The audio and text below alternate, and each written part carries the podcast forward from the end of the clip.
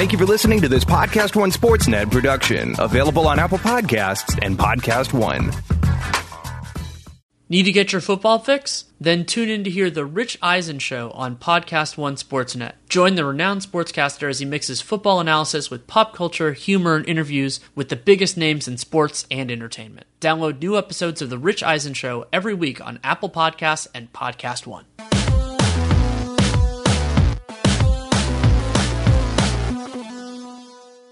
Welcome to RealGM Radio. I am Danny Leroux, your host, and so happy to have you with us for this episode. This is the return of a frequent former RealGM Radio guest who has been unavailable for the last few years, and that is the great Seth Partnow, formerly the Grand Poobah of Nylon Calculus. Then he moved on to work in analytics for the Milwaukee Bucks for about three years, and is now back in the public sphere. He just took a job at The Athletic, which I'm extremely excited about. And we had a really fun conversation, and really what, what we kind of got into, we didn't get very specific on players or teams or anything else. It was more about the conversation about analytics, about basketball, and where it has changed and where it has not changed in those three years where he's been in the private sphere. You know, so he, so he hasn't been able to share his thoughts, and we talked a little bit about the perceptions and, and where things might be going, and also where he wants to generate research, which I thought is really fun. And Seth is, I mean, for those of you who've heard me use the word, the phrase feedback loops, his research on that is is a really important part of that concept, and you can go back and read it, of course, at Nylon Calculus. This episode is brought to you by betonline dot a g. You can use that Podcast One promo code for a fifty percent welcome bonus. Episode's a little bit less than an hour. Lots of really interesting stuff in here. This is a conversation unlike a lot of what you can hear anywhere, and it's fun to do during the off season where we can be a little bit more conceptual. So I hope you really enjoy it. Thanks so much for coming on. It is wonderful to be here, Danny. Yeah, it's fun to kind of uh, reading through your your kind of your opening statement and everything everything like that. I'm and, and I mentioned this in the, the little the little tweet that I put out there, and I, I, I could have waxed more effusive on, on your previous work, but decided that you would hate that almost as you would hate that a lot, so I decided not to do it. But I, I thought a good place to start was just, you know, getting back into the public sphere. Where are you kind of seeing as pl- things that you'd like to delve into? Maybe not immediately, but just topics that you're finding interesting as you're kind of processing all of this. Oh, one of the kind of a meta topic, I guess, is almost how little the broader conversation has moved on um, things statistical in the N B A kind of in the last three seasons. It seems like we're it, it's a little bit Rip Van Winkle. I wake up and we're still kind of talking about uh, shot defense metrics and, and catch-alls and stuff like that. And um, but it's a little bit frustrating to watch that from afar as kind of Um, you know, baseball has been lucky that they've had, you know, FanGraphs and Baseball Prospectus and stuff like that. That has been really kind of a store of accumulated knowledge, and basketball hasn't really had that. So it's kind of, you know, people learn these things. Uh, there's a tendency for them to get hired away by teams, and then those things disappear. And then the same kind of things get, quote, rediscovered again. And, and we're talking about them all over again. So, um, I, I guess it's a non-answer to your question, but that's sort of a, um, uh, I think that's something that, that I'm certainly interested in is, uh, is helping to create more of a living body of, of knowledge to build upon. So we don't have to reinvent the wheel every season with the same kind of, well, like not even which player debate, but which uh, general concepts that then we can, you can use those baseline concepts and then build higher and higher and really start to start to understand kind of the, the building blocks of the game in that way. Yeah. And I mean, there, there is a challenge, and I've, I've dealt with this, you know, especially with, with Nate and I with Dunked On, of, you know, like understanding that not for everybody, you know, there, there are obviously much bigger platforms that exist, but having, trying to use the platform that I have to, you know, not necessarily like to elevate the conversation. I, I don't want to like deify my own impact or anything like that, but to to try to take it away from the elements that I think are harmful or not, or, you know, just like not productive or useful. And it is it is really important to have more voices that can affect the way that people think about it and affect some of those conversations, because without it, they can get genuinely stagnant.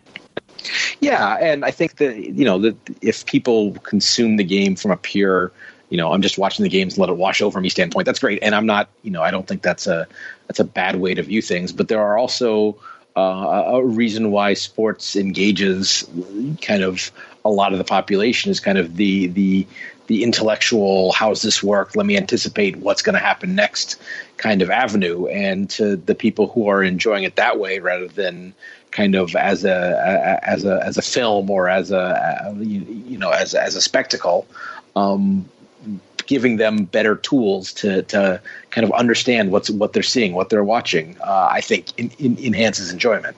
And that's, you know, it's an, at heart, it's a, it is, it is an entertainment pro, uh, product. So it's not, it's not like, it's not important in any, you know, global sense that people understand basketball better, only insofar as if, if people derive more enjoyment from, from it that way, it becomes a more fulfilling pastime for people. And that's, um, I, so increasing the store of knowledge in that way is, is kind of what, what I, what I hope, you know, kind of the, these sorts of discussions, and obviously the the, the stuff that, that you and Nate talk about can can help with. Yeah, I actually had an interesting conversation over the weekend with somebody who is a journalist in a different part of entertainment, you know, a more a more scripted kind of static form of entertainment. And he was expressing jealousy about what I get to do as a sports analyst because of the idea that not only is it changing and evolving so much, but that we get so much material to test ideas. It isn't like if you're a music critic or a game critic or a movie critic where, you know, there are only so many things that get released and they're they're generally scripted and they go and through all this stuff. And so with sports, we, you know, not everything is right all the time. And part of the fun is that the sport is evolving all the time. But the ability to test and retest and get information and develop understandings is part of what, to me, makes sports so fascinating and so compelling. It's a part of what drew drew me to it as a kid and has made me stay involved in with it at a, at a larger degree as an adult. It's it's funny. Uh, uh, that, that reminds me of, uh, of a question people seem to ask a lot is why so much, so many people who are into sports analytics uh, broadly and basketball analytics specifically are uh, so into pro wrestling. And I think it's almost the reverse of that, where, you know, the, the unscripted nature of basketball can kind of, it like like raises the possibility of certain narratives and then kind of dashes them on the rocks of what actually happened. Whereas, um, you know, when done well, which uh, subtweet is not the W W E right now, uh, when done done well. Um, like wrestling actually like like raises these narratives and then delivers on them. And I think that's so it's two it's flip sides of the same thing. Um, maybe it's a little bit of the from from your your friend on the on the, the more Hollywood entertainment side, I guess. Maybe that's a little bit of grass is always greener. Yeah, it, it could definitely be. And w- with sports, I think this was something you got into on Twitter on Tuesday about also the way that analytics and, you know, kind of the takeaways from it can be discussed. A good example of this is Moneyball, where some interpreted Moneyball as being, you know, like glorifying on base percentage, when really what Moneyball, as I interpreted it, is, and I hope I'm right about how Michael Lewis was writing about it, is that it's about finding what is undervalued and pursuing that, but also the idea that what is undervalued changes with time. And how that is, you know, those who try to pigeonhole or try to box in a lot of the idea behind it is, you know, analytics, in my understanding, is more, it's more like the scientific method where you're trying and adapting and changing rather than this is always good and this is always bad. Yeah, I think that's that's right. Um, I science like like describing it as science uh, gets me yeah I, a little bit yeah as, as a sister who is a as somebody who has a sister who's a hard scientist, I, I immediately cringed a little bit when I said it. Yeah. But it's it's more the idea that it isn't an absolute good. It's just that it's that it's trying to find what is strong at the moment. The idea that right, that but, nothing is permanent. Yeah, I think that's right. Uh, but also, um, it's not just kind of the the the kind of the. the Newtonian aspects of, of, of physics or something like that. It's also, I mean, so much of it is our understanding uh, of things almost requires to be as much about um, uh, interpretation as it is about kind of pure, uh, you know, pure objective understanding. And, and that's sort of, that's, that's almost a pet peeve of, that's definitely a pet peeve of mine is um, kind of the, because something can, you can express you know, uh, uh, an algorithmic, uh, you know, outcome to like three decimal places. That sort of gives the appearance of precision when that's really, you're just an estimate that's that's taken out to that um, length. And, you know, you have your method that got you there, but you also know other things that that frequently didn't go into your to your calculations, and those, and you know, those matter too. You just don't know how to weight them. So it's, this is kind of, this is about what I think. This isn't everything I know is, is that number on, on the page. And I feel like like saying it's scientific or objective is, is a way of, of both trying to, you know, add additional force to, oh, if you disagree with this, you're disagreeing with facts. Uh, and but also almost an abdication of responsibility to properly contextualize and interpret it. It's just that uh, you know, the just hey, it's not me. It's just the numbers said. When you know the numbers, are, the the the outcome uh, is naturally a reflection of kind of the assumptions you made in terms of of what is important, what what matters. Um, Uh, right, and and like I think a good example of that could be, I was thinking of synergy points per possession, and so if you're breaking it down, remember that those that those lo- are logs that are done by individual people, and those could end up being screwed up. There's, I mean, post up versus I S O in particular, like that is a very a very nebulous line to draw. And that matters too. So there, while there, you're getting down to this, bi- you know, this de- big decimal number, and you can put it in percentile rankings and all that, there is a more human element that is involved in creating the sample, and that that human element has to be acknowledged and understood as well. Now, maybe you just take take that as a part of it, but I, I just thought of that as an example of what you were getting at.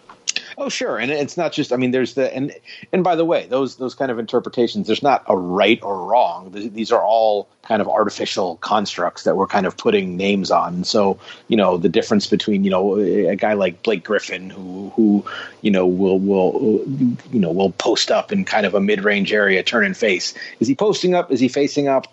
Is it a spot up? Is it a, is it an isolation? Like, what is it? Um, and, you know, different, you know, even if you asked people on different like N B A coaching staffs how they categorize that play, you get you get different responses based on kind of whatever their individual taxonomy is. So there's not, you know, it's it's not a it, it's a it's a flavor thing, not necessarily a, a factual thing.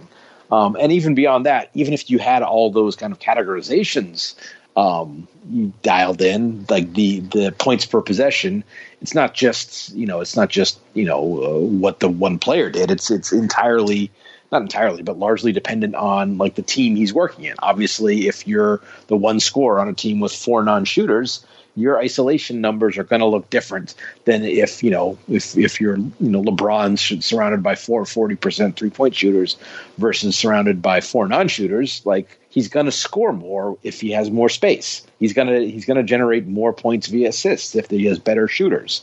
Um, and so that's not, you know, the difference between those numbers isn't uh, the, the like the hypothetical numbers isn't, oh, LeBron played much better. It's, he was also in a kinder, Uh, in a kinder context. I mean, I think the the uh, what was it the the the, the twenty fifteen finals, uh, fourteen the twenty fifteen finals, right, when everyone was hurt for yeah, that was for fifteen the, the Cavs. Yeah, like his his efficiency numbers were pretty terrible, but he was also, like, subjectively at least, was in more control of the games in that series than just about anyone I can remember, just because they had to play in such a grindy LeBron do everything way. Now, so which is a better reflection of how well he played?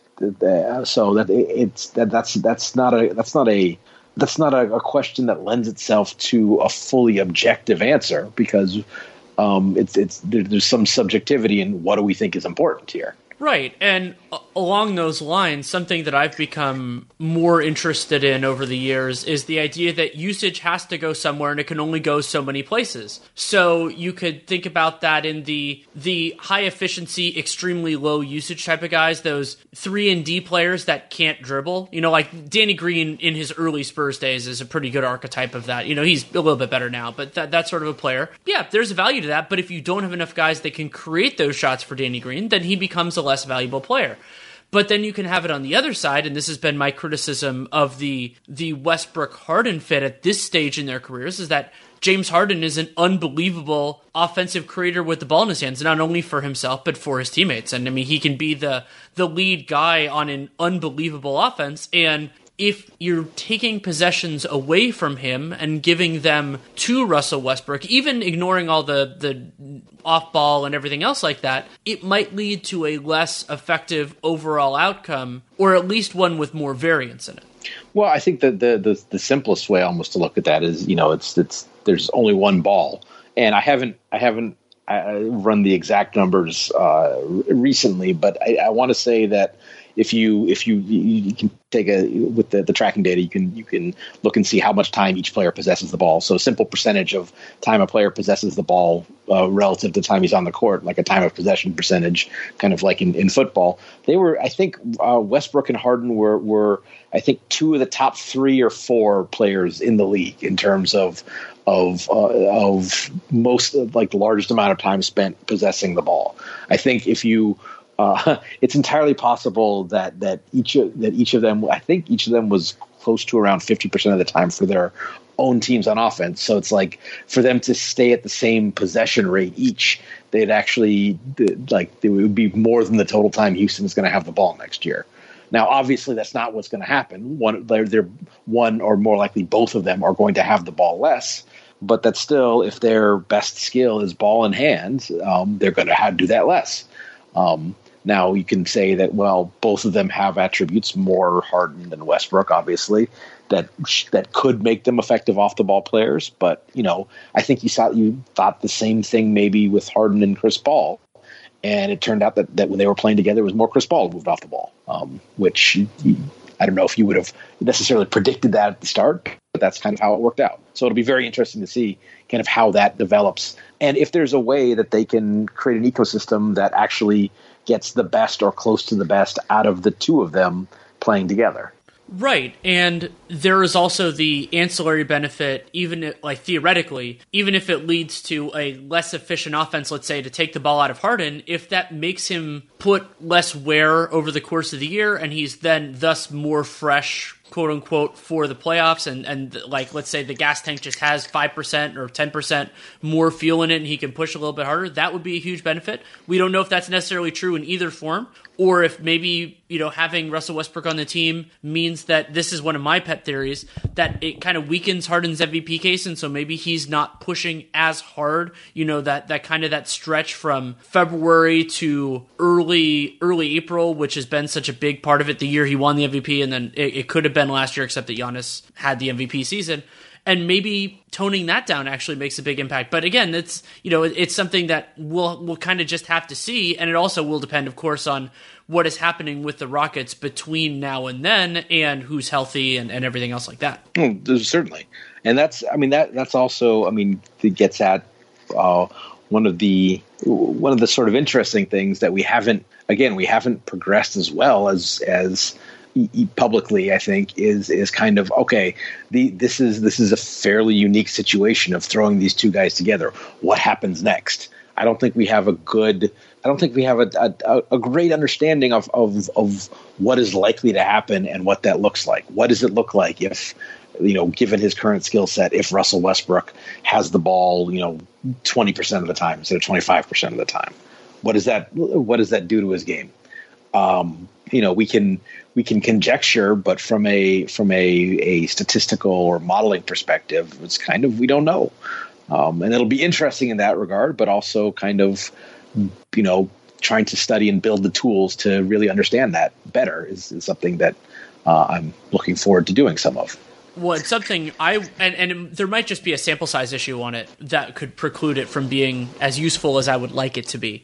But I've I've been wondering about some of those limitations, Westbrook, Harden in particular, but there are numerous other ones where basically players have players or a combination of players have a weakness, but it it's just too it's just too hard or too rare to exploit it in the regular season. But it can theoretically be in the playoffs, both because you can get those scouting reports, you play teams more often, the incentives are there, you can you can coach for a specific opponent, all of those different elements come into play. And I would be, I would love to know if, for example, you know, like some of the more prominent ones, like, you know, like Andrew Bogut on, on Tony Allen or Draymond on Rajon Rondo over the last couple of years, or, you know, there are a lot of non-shooters, Joel Embiid on Pascal Siakam last year in the playoffs. If if it, there is some real merit to like those players having more space, you know, and basically being guarded less and how that impacts their offense in those sorts of circumstances. The problem, though, is that maximum a seven-game series, a lot of times those things don't carry over. But I would love to know if if those, you know, like not guarded players, if that really does have the impact that I feel like it does in the playoffs. That's a, that's a really interesting question. And then if it does have that impact, why is it? Is it, um, I mean... I can, you know, speak from from from a, a, a little bit, you know, not comparable, but you know, from a from a from my playing perspective, like just not getting guarded can really mess with your head, um, and and you know, and if, if that happens, you know, the, these these are not robots, and, and something like that happens, um, does that affect other parts of your game? Um, you know, a lot of the guys who. Uh, who, you know, this in many in many instances who would kind of get this treatment. It's like, okay, he's a liability on offense, but he makes it up in other ways. Well, does the does the does the man? I'm it's embarrassing for me out here. I'm just not getting guarded. I can't do anything. How does that affect the other parts of, of, of like the, the strong parts of their game? Um, and and you know, does that is it is it is it just the, the offensive part that makes them a liability, or do they do they also, for whatever reason, like lose the good parts too? And so then that's why in some cases it seems like guys become more unplayable. Or is the unplayability an overreaction, or is it somewhere in between? Well, and also I'd be interested in how does that affect the quality of the looks for their teammates? You know, again, we're now we're yeah. getting into even smaller samples, but I mean, that's something that I've seen in various series over the last couple of years. I mean, that was part of the idea of Toronto's box and one on Steph Curry is can you can you make it so that life is sufficiently hard on everybody else, or you're making those other people take shots that they're outside of their comfort zone? And so kind of the idea of is the strategy worth it, or or more basically, what is the effect on everyone else? Because that's the whole reason you're doing it. You're putting Draymond Green on Rajon Rondo so Draymond Green can mess everything else up. So the effects on Anthony Davis, the effects on Drew Holiday, that is an important factor to try to put together as well. Absolutely. And I mean, you know, we we can talk ourselves in circles about this. It's just really complicated. Um, and and and it gets back to, you know, a lot of that we just don't know yet. I mean, we again, I think, you know, subjectively we can we can make some inferences about it, but um, I, there's nothing that we have proven yet statistically about that. And I think it's, I mean, it's more interesting that way. If it was solved, then it would be boring. Um, but it's, it's, you know, we're only, we're only, you know, six years into having, you know, X Y data for, for players. And we're, we're still kind of just scratching the surface of that. And that's, you know, there's, there's plenty more. Um, the, the, one of the great items that I, that I've always thought would be a super interesting uh, aspect to add into evaluation of defense was, was some kind of audio component. I mean, we know we, we know communication is is hugely important uh, in in defense, right? So, uh, you know, why uh, if we get if we get if we actually hear players talking and identify who's talking, then maybe that's a that's sort of a, a thing that's it's maybe described now as kind of an intangible or a, or something else. Uh, maybe we can start to measure that too, and then we can see. You know, you go back to you know the. guys who have been defensive player of the year types, despite not having, um, you know, the typical kind of athleticism, like the Marc Gasol type. Well, he's always in the right spot, was described as a defensive quarterback, stuff like that. Man, if we had, if we, if we had somehow had the tracking data, but also kind of a, a court mic that could, we could use to differentiate, we could hear him call out N B A, call out opposing play sets and, and kind of direct his teammates where to go and stuff like that. And, and, and and kind of evaluate that kind of that additional skill on top of kind of the, the the stuff we normally see, you know, the the running, jumping, length, verticality, all that kind of stuff.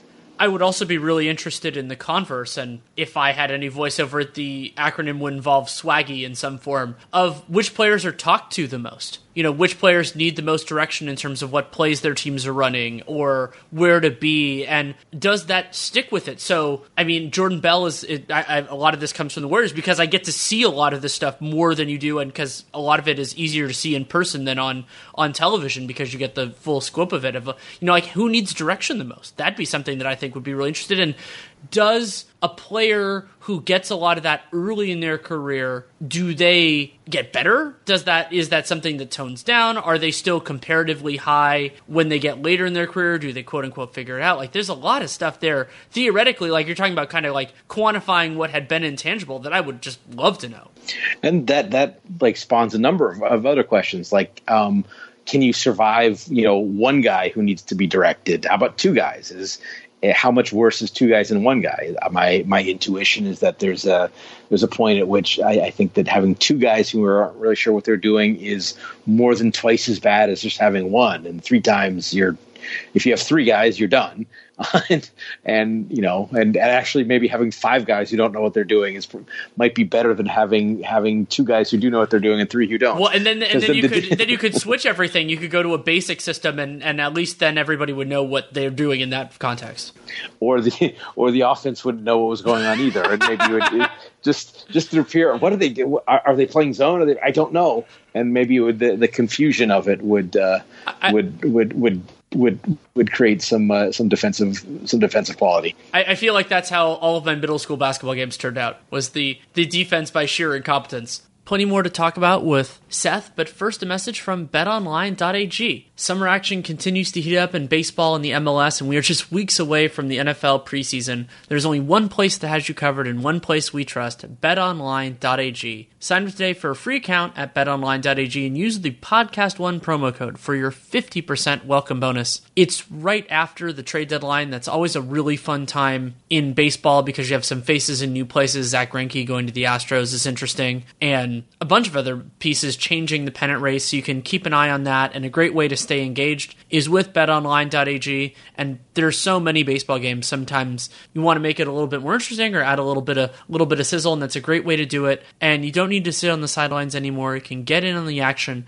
And don't forget to use the Podcast One promo code, or you can text BETNOW, B E T N O W, to two three eight six six nine. Either way, you get that fifty percent welcome bonus. You tell them that you came from us. So get in on the action at betonline.ag, your online sportsbook experts. It's it's fascinating to kind of to think about a lot of that stuff, and, and part of what I'm excited about is also, and what makes sports, especially at the N B A level, so compelling, is that the inputs are always changing too. I mean, now we're starting to see guys coming into the league who were more comfortable taking threes, you know, in high school, some of them in middle school, like we're getting closer to that level. And it's not just point guards, you know, you look at the shots that Trae Young is taking, but it's true with bigs as well. And if we can get to that that kind of baseline of competence where there are just more player, there are more individual human beings at various size levels that can shoot thirty-two, thirty-four, thirty-eight percent from three, that starts to open things up too. And we could get, you know, like I, I've, I've thought that one of the big kind of differentiators was, you know, can you survive with three competent shooters versus four? And then if we can get to four versus five, then this is a very different offensive paradigm that, that some teams will be able to take advantage of. That's um, that, that, that, um that, that's interesting. I'm all, but it's also what is the the the flip side is that what at what point does the defensive paradigm shift, and then then like shooting isn't the swing skill. Maybe at a certain point, and and with all the switching, we might be coming to this actually that that. You know, it goes back to, you know, in the at some point in the not too distant past, like one-on-one shot creation ability was the was the swing skill, right? That was the differentiator, and that was the thing everyone was looking for. And then it became actually, well, no, it's a it's a duplicative skill, and you only you only you don't need everyone to be able to do that. And it's really for people who are playing off the ball, they need to be able to shoot, not be able to break someone down off the dribble. Well, maybe maybe we move back to an environment where everyone's got to be able to, to, to beat their guy.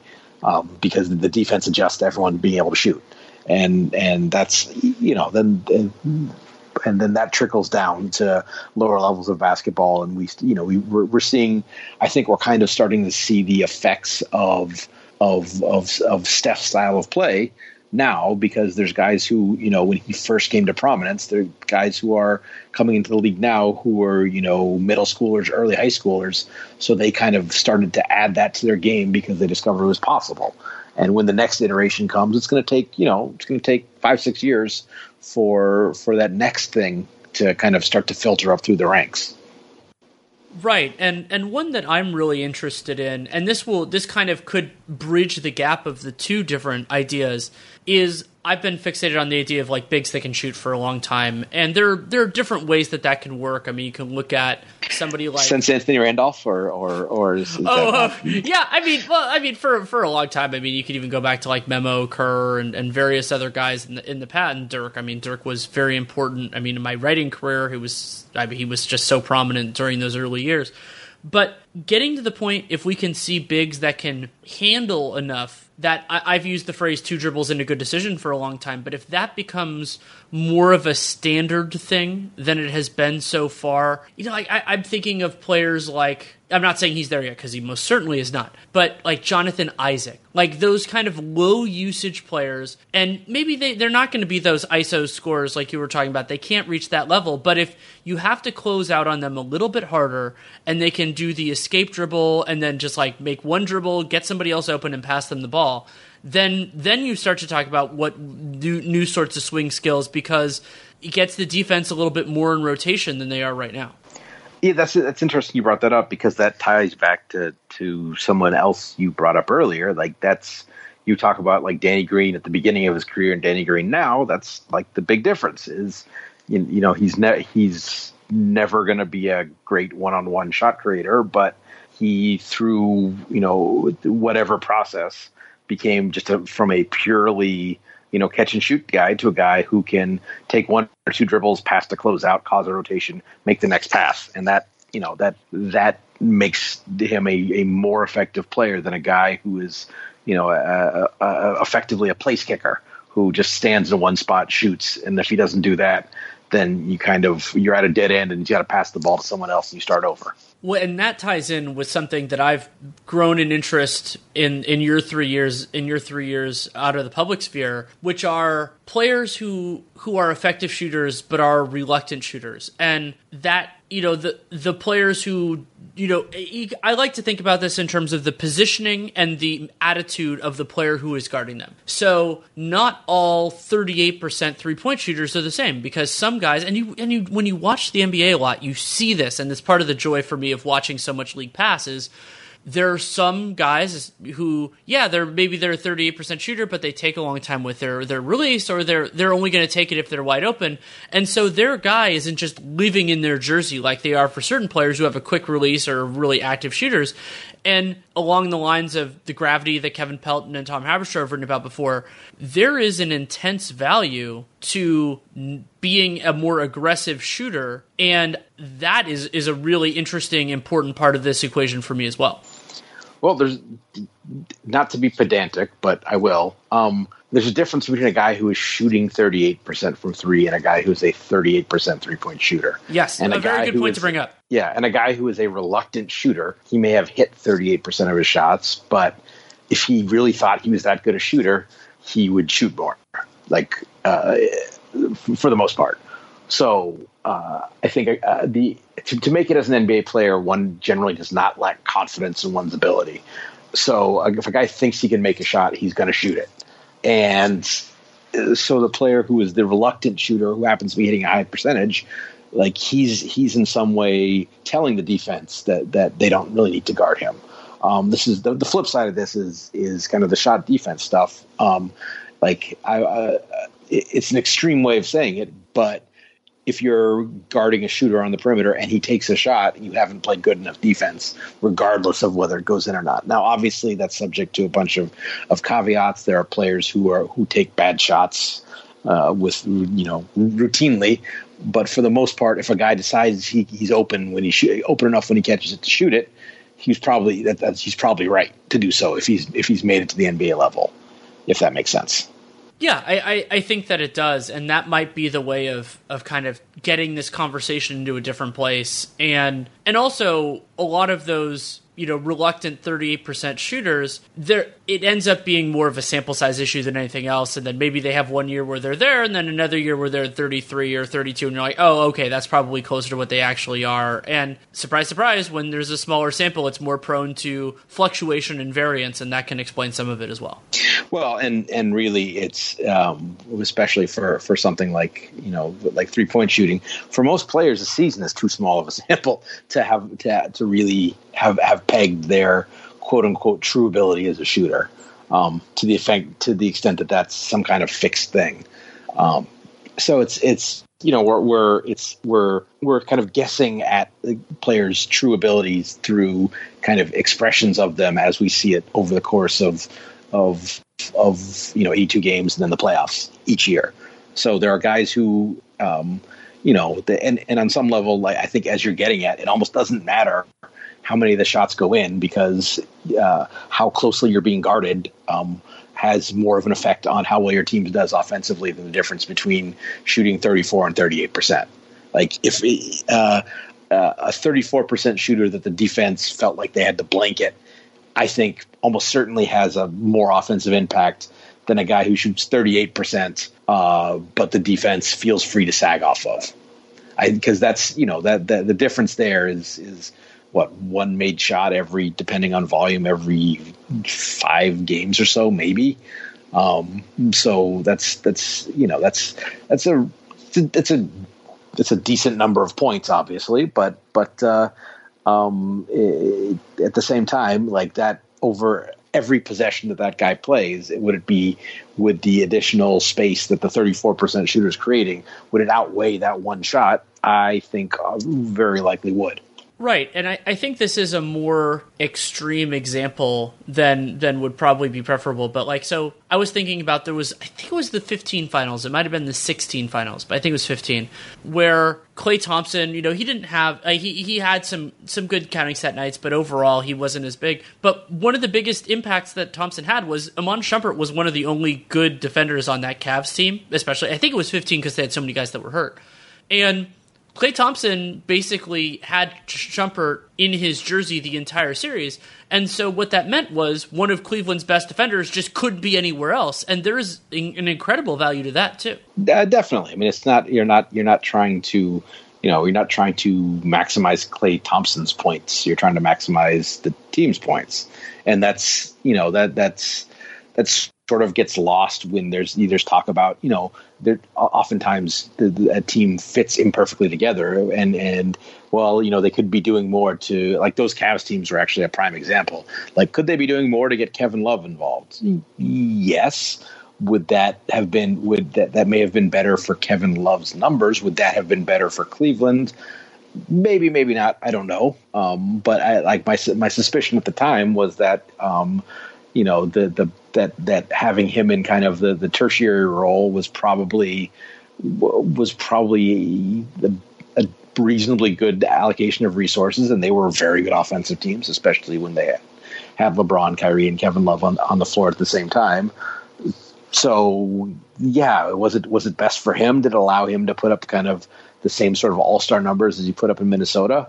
Well, uh, not really. But does that mean he was a worse player, or that he was just used differently? He was used more as a decoy because he happened to be playing with other better primary scorers than he had been uh, early in his career. Well, I think that that gets into an interesting conversation that, you know, about team building and an ecosystem that we don't have to, to delve into all the way now, but the idea that certain players are significantly more or less valuable in different circumstances.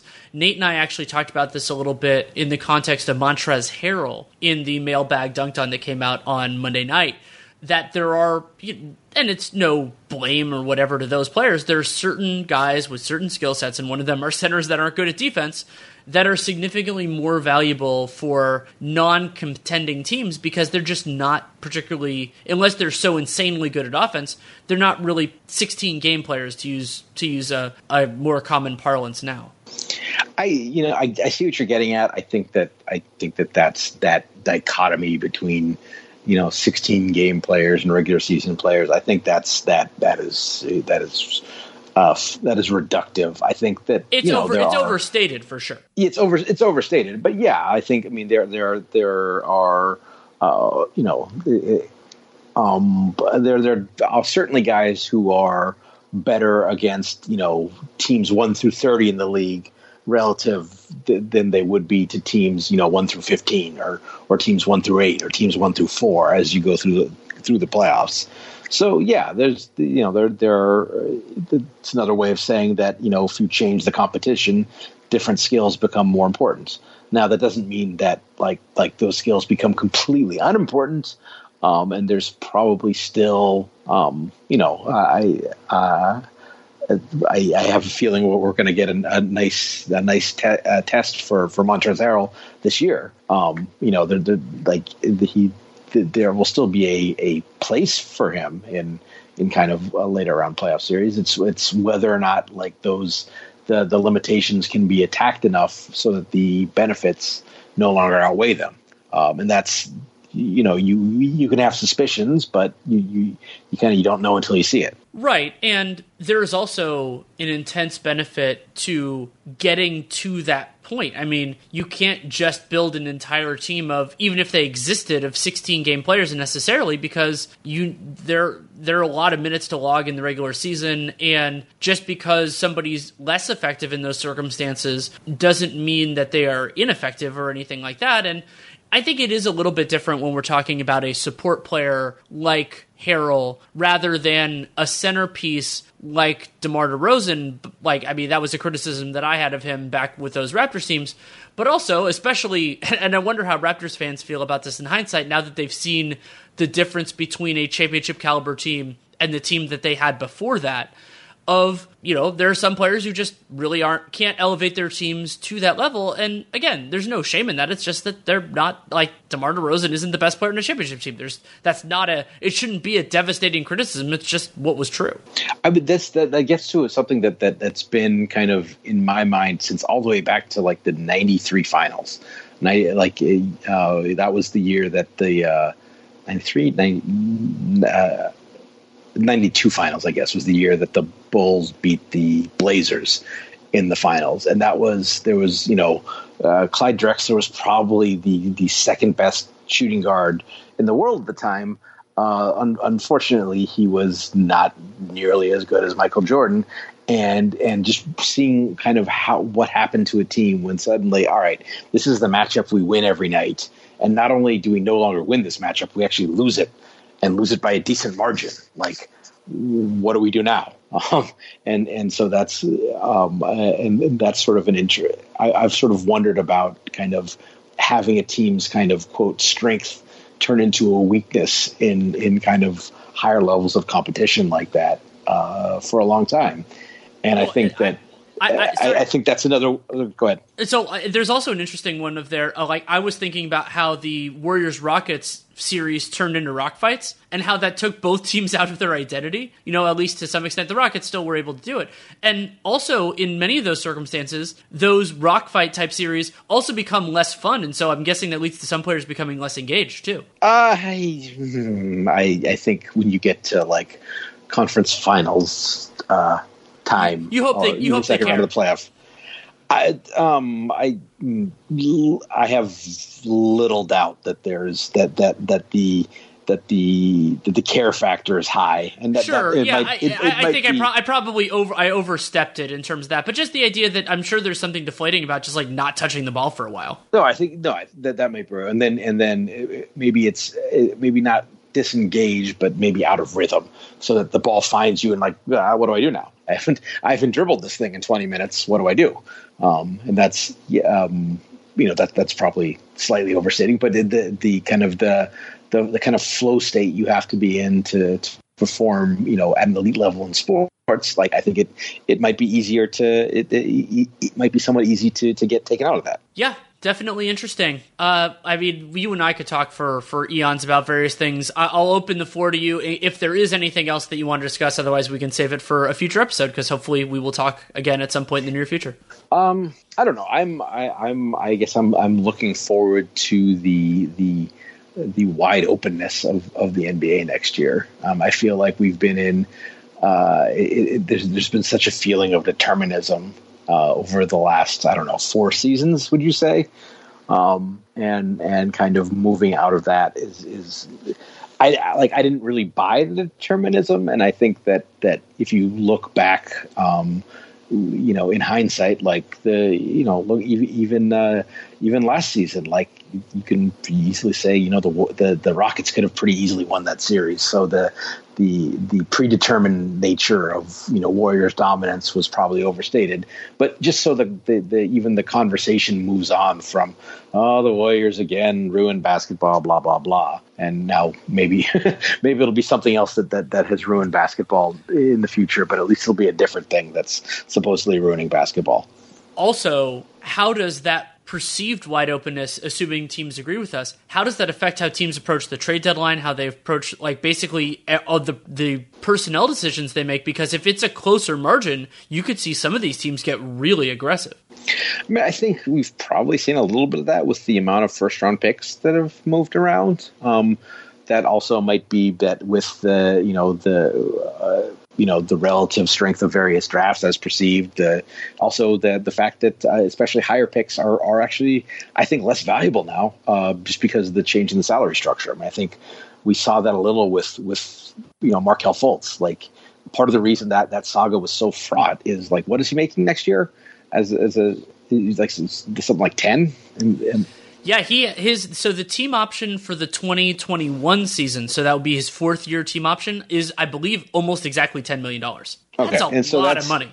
Yeah, like, you know, you had all of a sudden the, these kind of these later year kind of decisions that could, you know, when it becomes, you know, an interesting decision and for and it becomes a lot higher to harder to justify carrying a guy, which, you know, means you have to make a decision earlier, which also, like, lowers the value of, of kind of, of having that, that, that pick, because the, the value is, you know, having several cost controlled years that you could evaluate a guy and then having some team control to hopefully keep him on a good price. Well, if that, if that becomes more of a gamble because you have to start making those decisions earlier because those contracts are taking up a, a bigger percentage of the cap than they kind of were kind of between sort of, Uh, the the rising cap and the and the, the new C B A, which which you know tied the rookie contracts to the cap, like that that relatively speaking lowers the, the lowers the value of of those con- of those contracts, those picks in relation to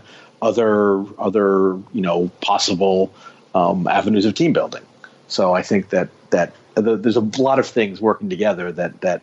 that maybe will loosen up the, the, the trade market as, as, you know, more of these assets come into play. Um, I think that uh, draft picks are, are great lubricants for, for, for deals. And if they're those, they aren't like a, a hoarded commodity, then that, that might make, you know, more, even more player movements um, uh, possible, which is certainly perhaps dizzying, but possibly more fun.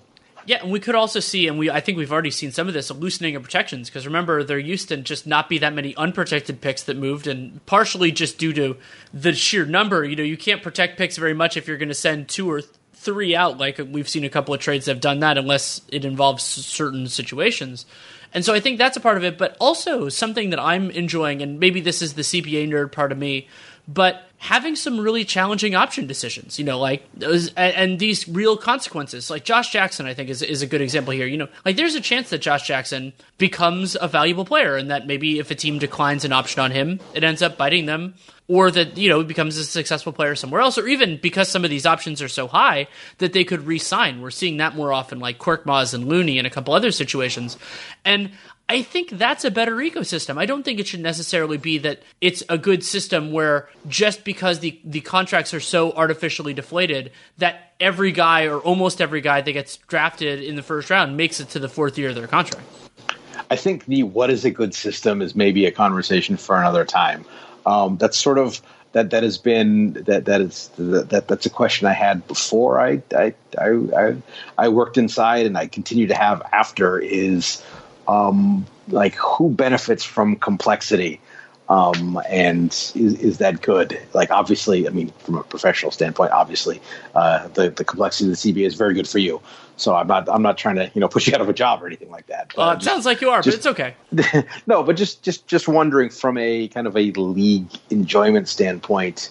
I mean, obviously, the the whole player movement off season ecosystem thing has has been gangbusters for you know content and engagement, but I'm wondering is that is that is that a sustainable like gold mine? Is it is is, is, is there a system a more a simpler system that puts the focus more back on the court uh, even attainable, or is that that that uh, is that genie out of the bottle? Or I'm and I'm rambling now, but but you kind of you just kind of see what I'm getting at here. Like, you know, obviously there are certain front offices that ah, make it more complex, like remove, make it more complex, remove the ability of the remove all the things that uh, protect a team from itself. And, and, and let's, let's go complete laissez-faire capitalism on this. And, and, and, uh, I don't think I need to name names on that, but the, the, I mean, obviously, there's there's a great degree of self-interest in in people who kind of push for those those, those sort of reforms.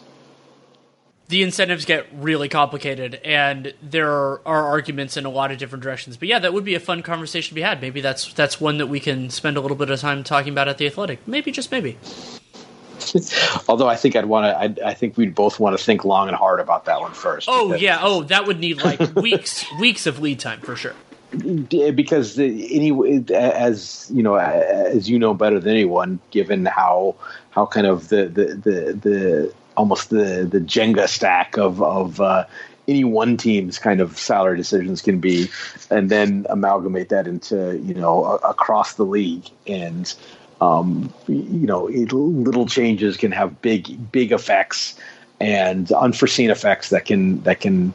Um, You know, the, I think you, you've talked about this at the time, was kind of the the decision to to sort of grandfather like Durant's contract into the into the like the the the the Derrick Rose rule, right? Like that's a like that, that that's a, a piece of minutia that I think affected a lot of different things. Yeah, there there are a lot of those examples over time, and also, I mean, Nate has articulated this well. Just the, the way that unintended consequences have shaped basically every C B A and and all, like through, through, from extension negotiations and and everything else. And it, you know, I think it's it's good to have these conversations. I think it's important to, and to think about the idea that, you know, like what would I, I did an N B A Utopia series years ago for Sporting News, and might end up trying to bring something similar at some point in the future.